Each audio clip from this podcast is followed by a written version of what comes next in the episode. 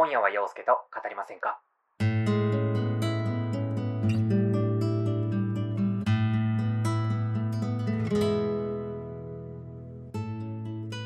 こんにちは、こんばんは、おはようございます。陽介です。この番組、今夜は陽介と語りませんかは、どちらかというと、普段は聞き役な関西在住30歳、ゲイの僕が、誰かに話したいこと、吐き出したい気持ちなどをつぶやいていく、ゆるいラジオ番組です。何かの作業や、のんびりタイムのお供にお聞きいただけますと嬉しいです。どうぞよろしくお願いいたします。今回の配信をもちまして、この番組、今夜は陽介と語りませんかは、無事に1周年を迎えることができました。ありがとうございます。えーこの回を配信する日がですね、5月の6日になるんですけども、あの、ちょうど1年前の2021年5月の6日に、YouTube の方で、この洋方の第1回目をアップいたしました。まあ、あの、正確に言うとですね、YouTube の方でまた別の、まあ、コーナーといいますか、今のこう、ラジオ形式の洋方の前の、ちょっと、なんか、初期段階みたいな感じの、あの、今夜陽介と語りませんかっていうタイトルの動画を、まあ、2本ぐらい上げていたこともあったんですけども、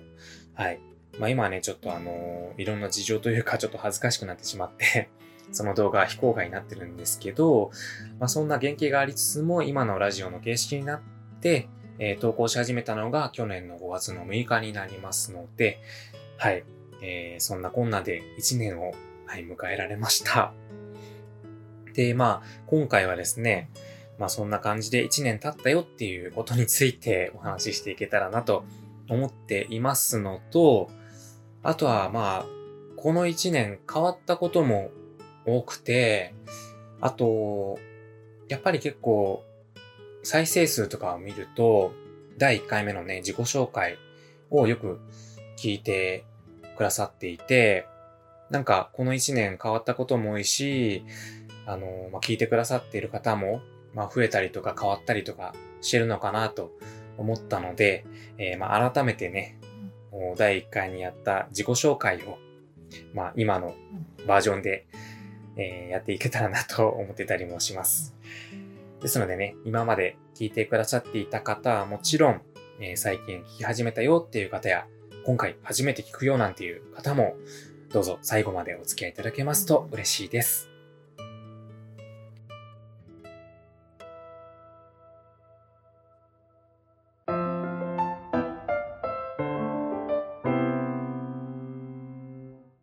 というわけで、無事に1周年を迎えられた今回は、まず第1回目で行った自己紹介を改めて今現在のバージョンでお届けしようかなと思います。あのですね、この番組のあのエピソードのね、トップのエピソードっていうのを見ると、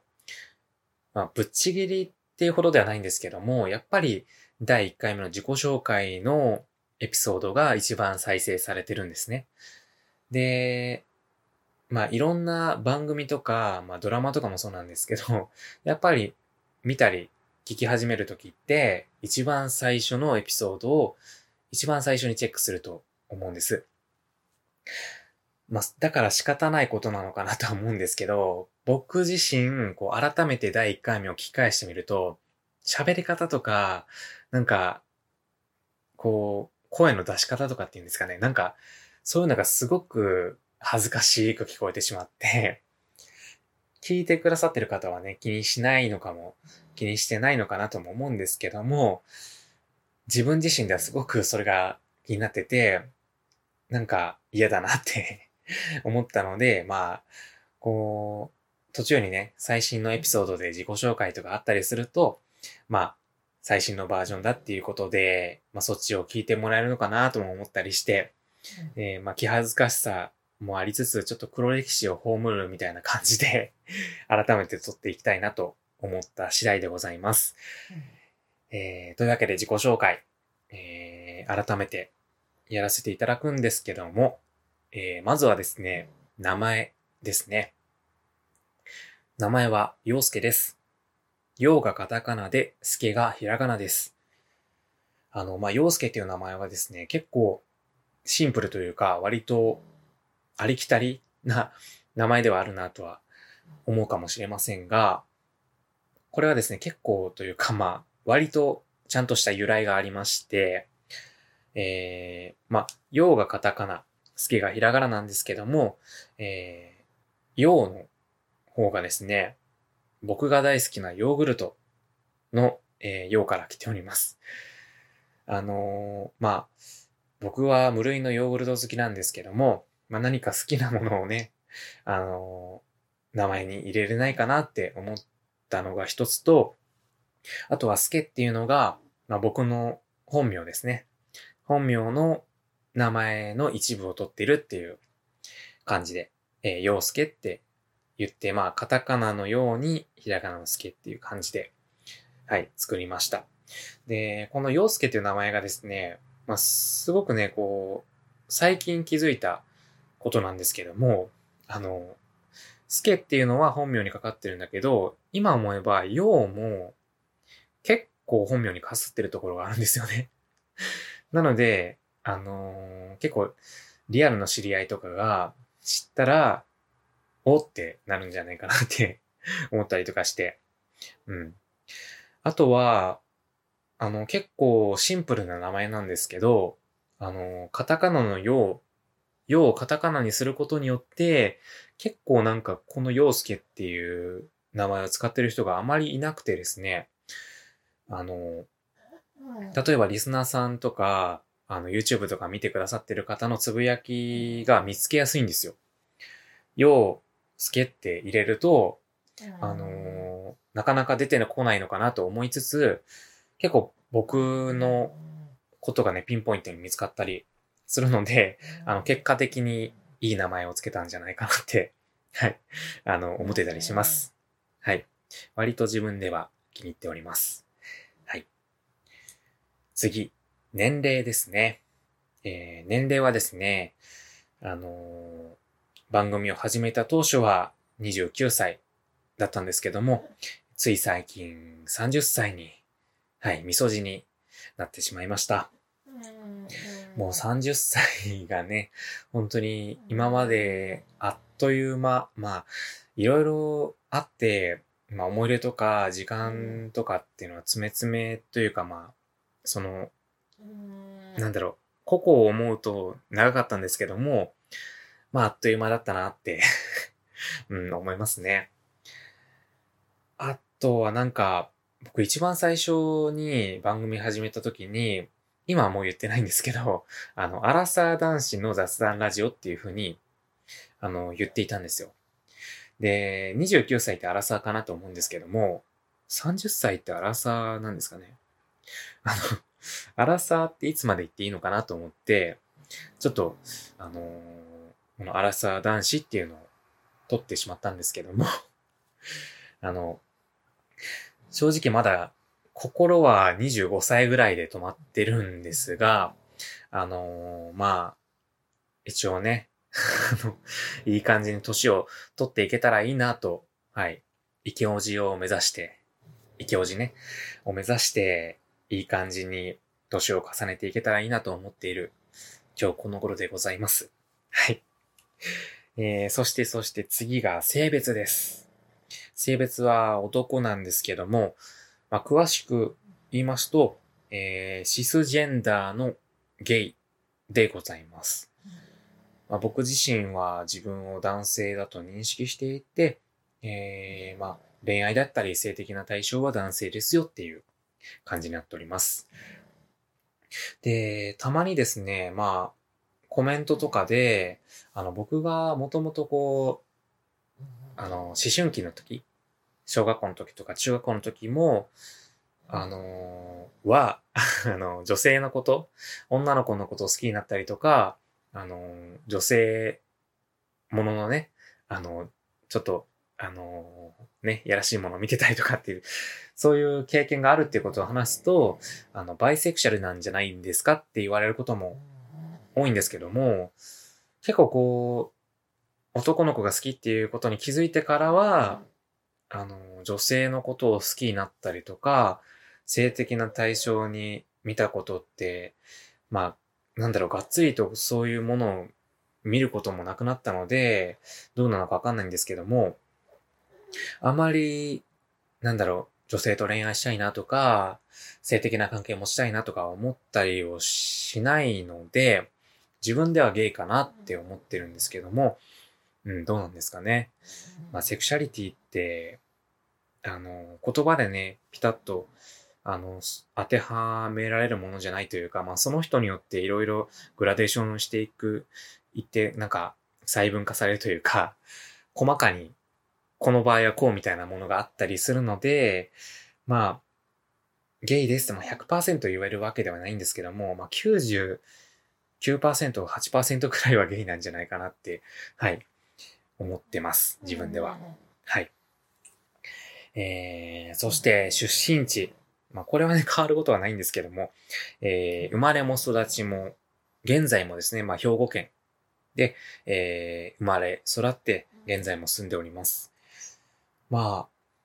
兵庫県のイメージっていうとね、あのー、結構、なんだろう、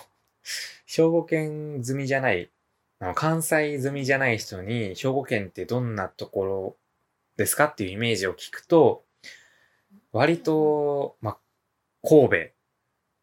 ぐらいしか出てこない イメージで、うん。なんか、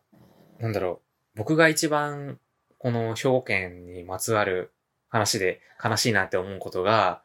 あの、兵庫県に甲子園ってあるんですけども、ね、あの高校球児の聖地のね、甲子園。その甲子園がですね、大阪にあるって思ってる人が割と一定数いらっしゃるんですよね。そういう話をね、聞くと、ちょっと、あの、なんだろう、兵庫の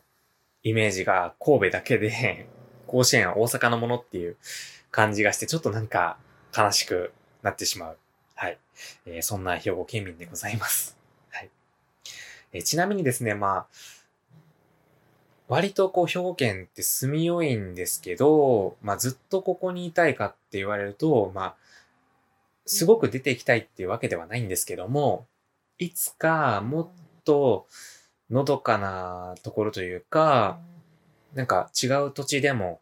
暮らしてみたいななんて思ってたりして、まあ、一年前も言ったかなあの、今頭の中にあるのは、あの、奈良か、奈良県か、沖縄、沖縄県で、えー、平屋の一軒家を建てて、えー、老後穏やかに暮らしたいっていう夢が、はい、あったりします。はい。まあ、それに向けて今何かをしてるってわけではないんですけども、えー、いつか叶えばいいなって思ってたりします。はい。えー、そして次がですね、趣味ですね。趣味はですね、映画館に行くことと、ハロプロを応援することです。えー、これはね、もう1年前と変わってないですね。まあ、映画はですね、まあ、最近はね、ちょっとコロナが流行り出してから頻繁には行けていないんですけど、えー、つい2日前に、ドクターストレンジの、えー、新作を、はい、見に行きました。うん。まあ、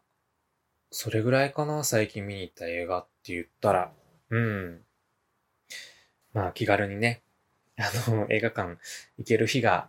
あの、僕的になんですけども、行ける日が早く来てほしいなって。できれば隣に人が、隣のね、座席に人がいない状態で見たい派なんで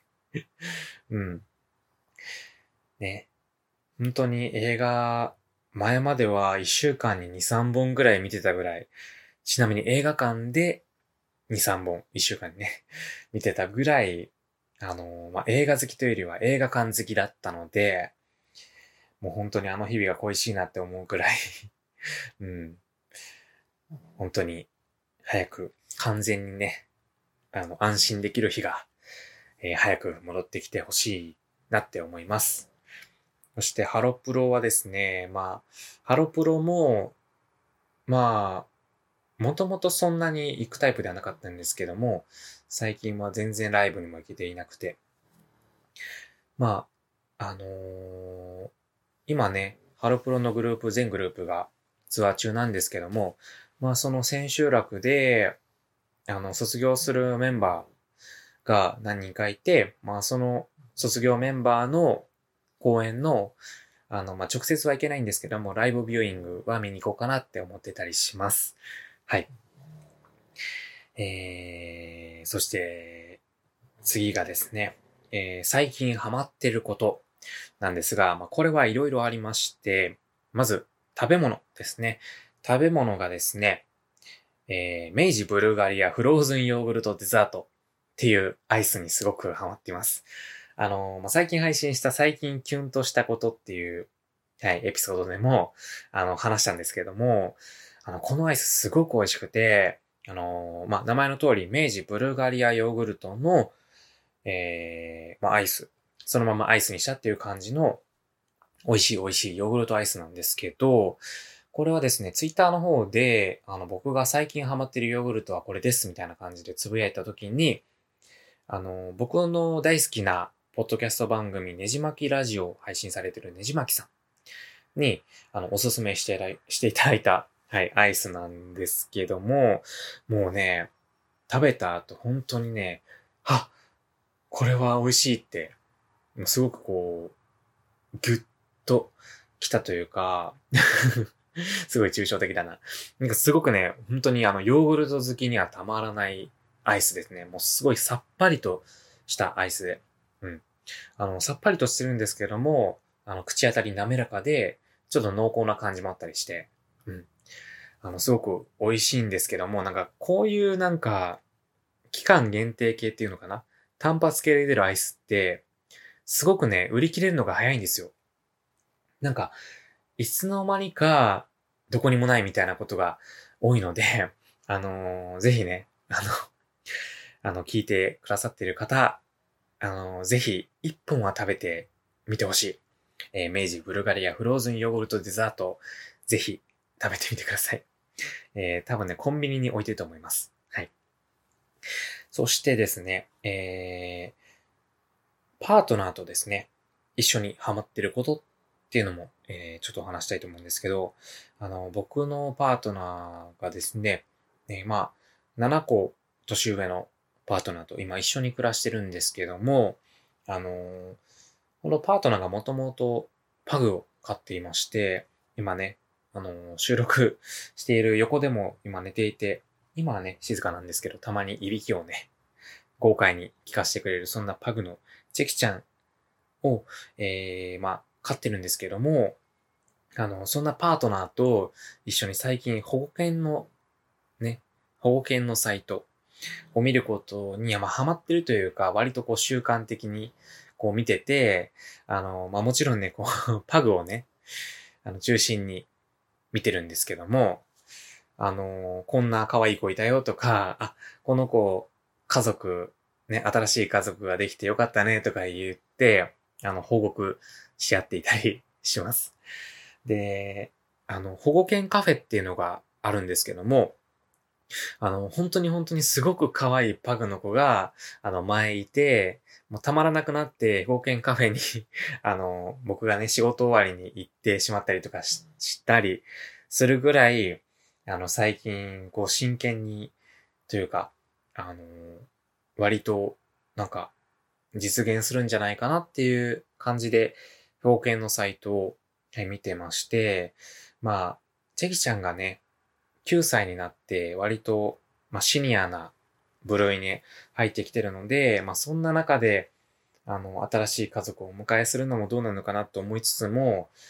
まあ、一人でお留守番してる時とかに寂しいのかなって思ったりもして、まあどっちがいいのかなって、まあ正解はわからないんですけども、まあもしかしたらね、いつか家族が増えるかなっっていう感じで、最近ね、保護犬のサイトを見てたりもします。はい。えー、そしてもう一つがありまして、あの、YouTube でですね、UFO キャッチャーの動画を見るのに、はい、ハマっております。あの、UFO キャッチャーでガンガンガンガンもういろんな景品をもう取りまくるっていう動画がいろいろね、まあいろんな YouTuber の方いらっしゃるんですけども、その UFO キャッチャーで景品を取りまくる系の動画に最近 二人でハマって寝る前にね、あの、見てたりします。あの、僕自身はですね、すごく UFO キャッチャー不得意で、全然ね、撮れた試しがないので、割とこの YouTube でガンガンガンガン景品を撮ってるのを見てたりすると、僕にもできるんじゃないかなって思ったりもするんですけども ちょっとそこはね、あの、あの人たちはプロなんだって思って、踏みとどまって、まだね、ゲームセンターに行ってやったりはしてないんですけども、うん、いつかね、ちょっと やって、あの、散財してしまうんじゃないかなと思ってたりもします。はい。えー、そして、そして、まあ僕自身がですね、ハマってることが、えー、他にもありまして、えー、最近ですね、ポッドキャストを聞くのにハマっております。うん。あの、まあ、ツイッターをフォローしてくださってる方はね、あの、知ってくださってるかもしれないんですけども、割と最近好きなポッドキャスト番組っていうのがたくさん増えまして、結構感想をつぶやいていたり、はい、するんですけども、あの、僕自身、まあ、あの、ラジオね、まあ、YouTube に投稿したりとかもしてるんですけども、ポッドキャストサイトにも投稿しておりまして、あの、まあ、いろんなね、個人ラジオを配信している方がいらっしゃって、それでもまあ、ここ数ヶ月ぐらいまでは、全然こう自分が配信する立場にいながらも、他の番組っていうのはあんまり聞いたりしてこなかったんですよ。でもなんか、僕が投稿をお休みする期間とかもあったりして、まあその期間になんか、あの、やることないかなって探してた時に、あの、ポッドキャストを聞くことが、あの、その時の僕にはすごくマッチして、なんか、まあ作業をね、いろんな作業をしながら片手まで聞けるのとかがいいなって思ったりとか、あとはまあ、こう、耳でね、聞いて楽しむものなので、まあ寝転んだりとか、リラックスしながらとか、あとはまあ気分が落ち込んでる時とかも、あの、まあ落ち着くね、お話をされている方の番組を聞いたりして、あの、まあ、すごいヒーリング効果があったりとかして、なんか、あのまあ、視覚的な情報がなかったりする分、割とこう、ノンストレスで、あのまあ、体力とかもあまり使わずに楽しめるものなのかなって思って、最近すごくいろんな番組をね、あの、聞き始めてるんですけども、あのなのでまあ、まあ、近いうちにね、あの、本当にいろいろお勧めしたい、ポッドキャスト番組さんたくさんあるので、まあそういう回もはい、収録できたらなと思ってたりもするんですけども、あの、まあ、このね、僕の番組を聞いてくださってるな方の中にも、まあ、ポッドキャストの他の番組聞いてるよって方いらっしゃると、はい、思います。えまあ、そんな方はね、あのー、この番組おすすめだよみたいな感じの おすすめ番組、あなたの推しポッドキャスト番組なんてものがありましたら教えていただけますと嬉しいです。はい、お待ちしております。で、はい。こんな感じですかね。あの、自己紹介の方は、えー、以上で終わりたいと思うんですけども、あのー、最後にですね、このラジオを始めた理由について、まあ、深くお話ししていけたらなと思うんですけども、あのー、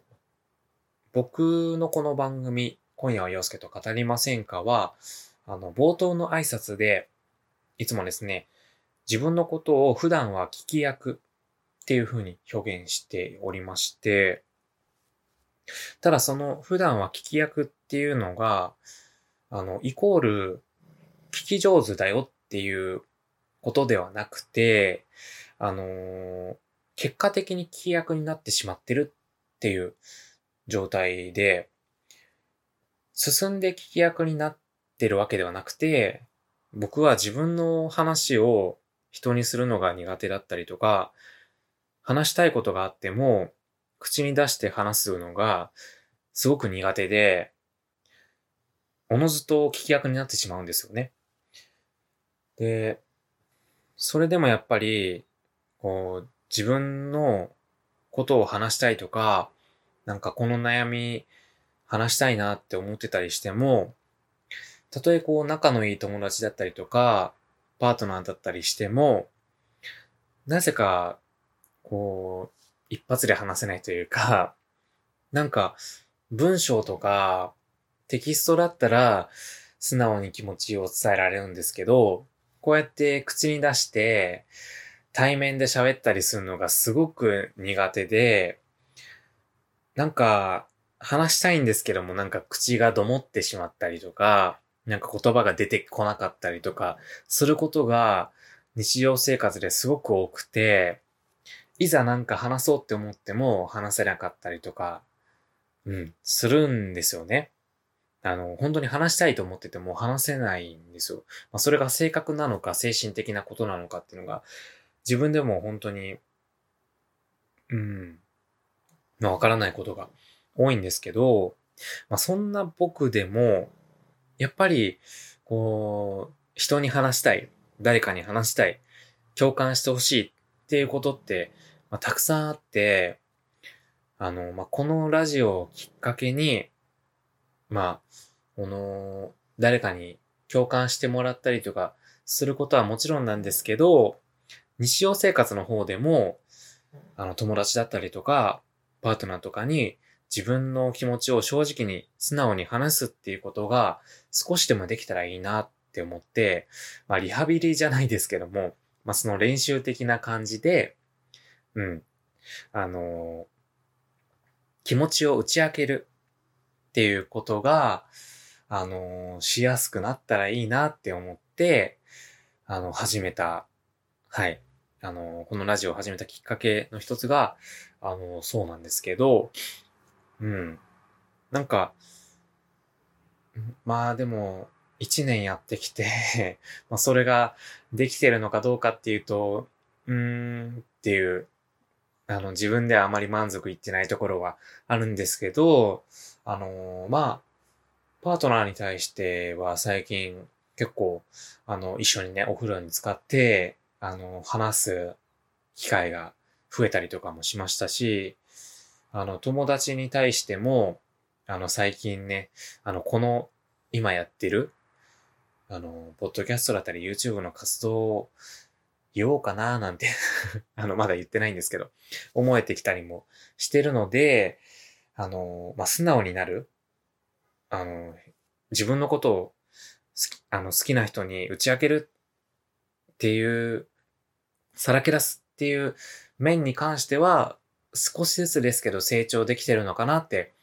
思えてきたりも、はい、しています。うん。本当にもう、このラジオを始めようって思った時は、まあ、なんだろう、すぐやめたいとか、なんか更新しんどいなって思ったりしたことってあんまないんですけど、まあ、それでもやっぱり、やっぱりっていうかまあ僕、すごく三日坊主な人間なので、この1年間続けられるかどうかっていう確信がなく始めたので、まさかね、この1年間続けられて、今、1周年が経ちましたって言えてるのが、自分の中では、あの、すごいなって思えて いたりするし、まあそれはまあ、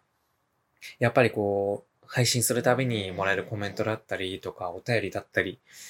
あの、まあ再生数だったり、まあ、そういうことがすごく、まあ、自分の中で励みになって、あの、嬉しいなって思ったりとか、共感してもらえることが何よりもすごく嬉しいですし、まあ、共感してもらえなくても、まあ、別の意見、いろんな意見を聞けることで、あ、そういう見え方とかあるんだって思ったりして面白いなって思えたりもするので、うん。まあ、そういう面では本当に聞いてくださったりとか、反応してくださる方がいるおかげだなって今すごくあの感じてるので、本当に皆さんありがとうございます。まあ、これからもね、あの、特に、あの、僕の番組でなんか特別な企画をやったりとかっていうのがあまりないので、まあそういう面白み、あの波があったりとかするものではないんですけども、まあ、これからもね、ゆるーくゆるーく あのー、まあ、2年目 ?2 年目を超えて3年目、4年目と続けていけたらいいなーって、はい、思っておりますので、えー、これからもお聞きいただけますと嬉しいです。で、まあ、あのー、一応自己紹介ということで 今回、あの、初めて聞いてくださっている方がいらっしゃいましたら、えー、まあ、この番組はですね、まあ僕自身が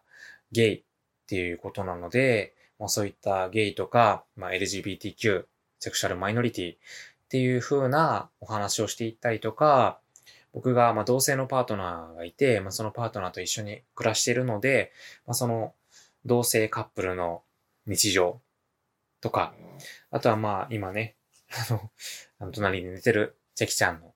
犬のお話だったりとか、あとはそうだな、まあ僕がハロプロ好き、ハロープロジェクトっていうアイドル集団が大好きなので、そのハロプロの話だったりとか、まあ好きな映画だったりとか、うん、あとはまあ身の回りで起きた何気ない日常だったりとか、まあ、そういうことについて話していけたらなと思っておりますので、えー、まあそんなね、まあゆるい感じの、あの、話が好きだっていう方は、あの、これからもね、あの、まあ気になるトピックがありましたら、遊びに来ていただけると嬉しいです。えー、どうぞよろしくお願いいたします。うん。まあそんな感じかな。なんか、一年一応経ってるんですけども、まだちょっとトークスキルが全然上がってないなと 自分ではまだまだだなって、はい、えー、実感した 1周年の、はい、この回の収録でした。えー、というわけで、今夜は陽介と語りませんか ?2 年も、噛んじゃった。えー、2年目も、どうぞ、よろしくお願いいたします。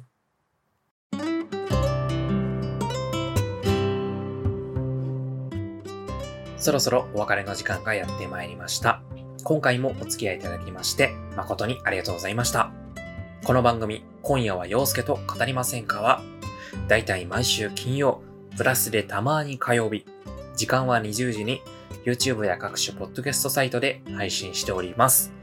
気分次第で予定次第で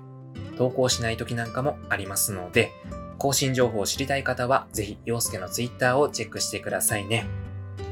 また、洋方では皆様からのお便りやメッセージ、コメントなどをどしどしお待ちしております。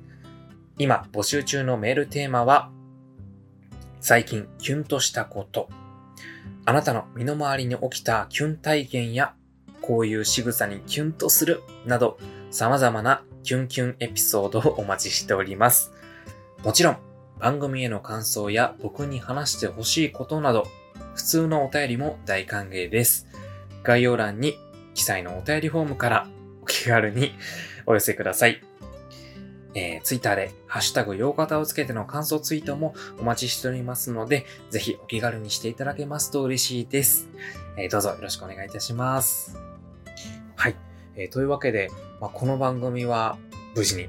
1周年を迎えられたわけなんですけども、えーまあ、この1年間のですね、この番組のデータ的なものを、はい、このエンディングでは話していけたらなと、はい、思いまして、発表していくんですけども、この番組はですね、YouTube と Podcast で配信しておりまして、全部で46個のエピソードがございます。で、まあ、この46個のエピソードで、えー、今の時点で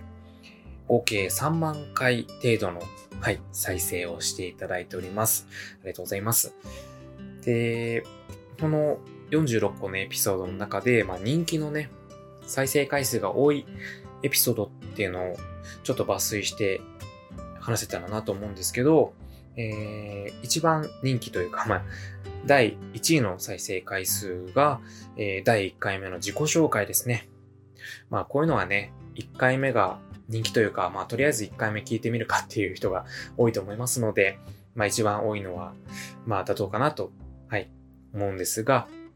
えー、第2位がですね、第19回目のゲイの出会いの始め方っていう回になりまして、えー、これちょっと意外だったなって思うんですけども、この回が、まあ、このゲイの出会い方あの、マッチングアプリってどうなんですかみたいな感じの、あの、相談内容のお便りにお答えした回になるんですけども、あの、僕って、あんまりこう、僕自身はゲイなんですけど、あの、なんだろう、あの、ゲイに関する悩みとかっていうのはよく話してるんですけど、なんかゲイのマッチングアプリの出会いのお話とか、あとはこう、ちょっとね、なんか体関係のやらしいお話とか。まあそういう、なんだろうね、なんか割と、うん、キャッチー、キャッチーって言うとおかしいかもしれないけど、こう、注目されるような っていうんですかね。うん。話題を話したりしてないので、まあそういう意味では結構こう、パッと目に行くようなエピソードだったのかなって、うん、思うんですけども、どうなんですかね うん。ただまあ、僕の、なんだろう、そういう、マッチングアプリの失敗談とか、あのー、なんだろう、セックスの失敗談とかっていうのは、需要があるのかなと思ったりとか、なんか、僕自身もあんまり面白いエピソードがないので 話すことがないなって思いつつ、あんまり話してなかったんですけども、まあそういうのが聞きたいよっていう方がいらっしゃったら、まあ、今後も話していこうかなと思いますし、まあ、この第2位でね、そういうゲイの出会いの始め方っていうのが、あの、上がってきてるので、まあそういうのも話していいのかなと、はい、思ったりもしました。はい。えー、そしてですね、第3位、第4位、第5位と、まあ、すべて、えー、ゲスト会になりますね。えー、第3位が、えー、オフトーク with ゆうまさん。えー、第4位がゆうまさんゲスト会。第5位が、えいしおくんゲスト会ですね。えー、やっぱりね、ゲストの方がいるってことは、まあ、そのゲストの方が好きな方っていうのも聞きに来てくださったりとかもするし、あとはまあ、僕自身、こう、普段は一人で喋ってて、やっぱり一人で喋ることって限界があるというか、まあ、その人のトーク力が試される部分っていうのが強いと思いますし、あの、対話でね、生まれる面白ハプニングだったりとか あの、話題のね、移り変わりっていうのも、あの、あったりもするので、やっぱりこう、ゲストを迎えての、あの、いろんな方の、あの、対話っていうのが、まあ、うん、面白いポイントでもあるのかなって思ったりして、うん、まあ、今後もね、あの、いろんな方と喋っていけたらなと思って、まあ、なんか、この人に声かけようかなって思ってたりする人がちらほらいたりとかあのー、あとはね、今までコラボしてくださったゆうまさんとか、あの、石尾くんとかもね、あの、また喋ったりできたらなって思ったりもしたりして、うん。まあ、今後もね、あのー、まあ、一人語りも、まあ、頑張っていきたいんですけども、まあ、そういうコラボとかもいろいろやっていきたいなと、はい、思ったりもしました。うん。まあ、そんな感じで、えー、トップ5は、えー、自己紹介、ゲイの出会いの始め方、オフトーク with ゆうまさん、ゆうまさんゲスト会、えいしおくんゲスト会っていう感じで、はい、えー、再生されておりました。えー、まあ、これは、えー、おまけになるんですけども、えー、聞いてくださっている人の、そうですね。えー、まずは聞いてくださっている方の国が、まあ日本が91%なんですけども、続いて台湾が3%、え、アメリカが2%、ドイツが1%、え、その他は1%未満っていう感じになるんですけども、えー、ね、あの台湾と、あとアメリカ、えー、ドイツ、うん。なんか、いろんな国で、にいる方が聞いてくださってるの嬉しいなって、うん、思いますね。えー、そしてそして最後はですね、年齢層ですね。えこれはですね、前もどこかで発表したんですけども、ちょっとね、変化がありました。えー、少ない順から発表していくんですけども、えー、17歳までの方、17歳以下の方が1%、60歳以上の方が2%、18歳から22歳が5%、23歳から27歳が9%、45歳から59歳が20%、28歳から34歳が30%、35歳から44歳が33%という形になりました。なんか、あの、以前ね、あの、多分発表した時は、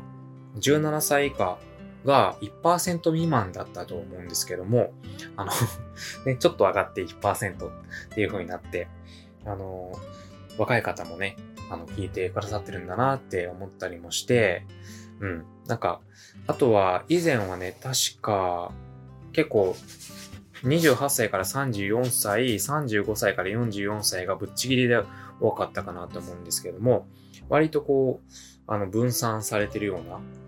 うん、感じがして、いろんな年代の方が、うん、聞いてくださってるんだって あの、思ってね、あの、すごい、うん、嬉しく思っております。まあそんな感じですかね どんな感じだって感じですが。はい。まあね、あのー、さっきも締めくくりで言ったんですけども、2年目も、あのー、まあ、頑張りつつもマイペースにゆるくやっていけたらなと思いますので、はい。えー、これからもどうぞよろしくお願いいたします。はい。というわけで、えー、今回も洋介がここまでお届けいたしました。最後まで聞いてくださりありがとうございました。それでは、さよなら。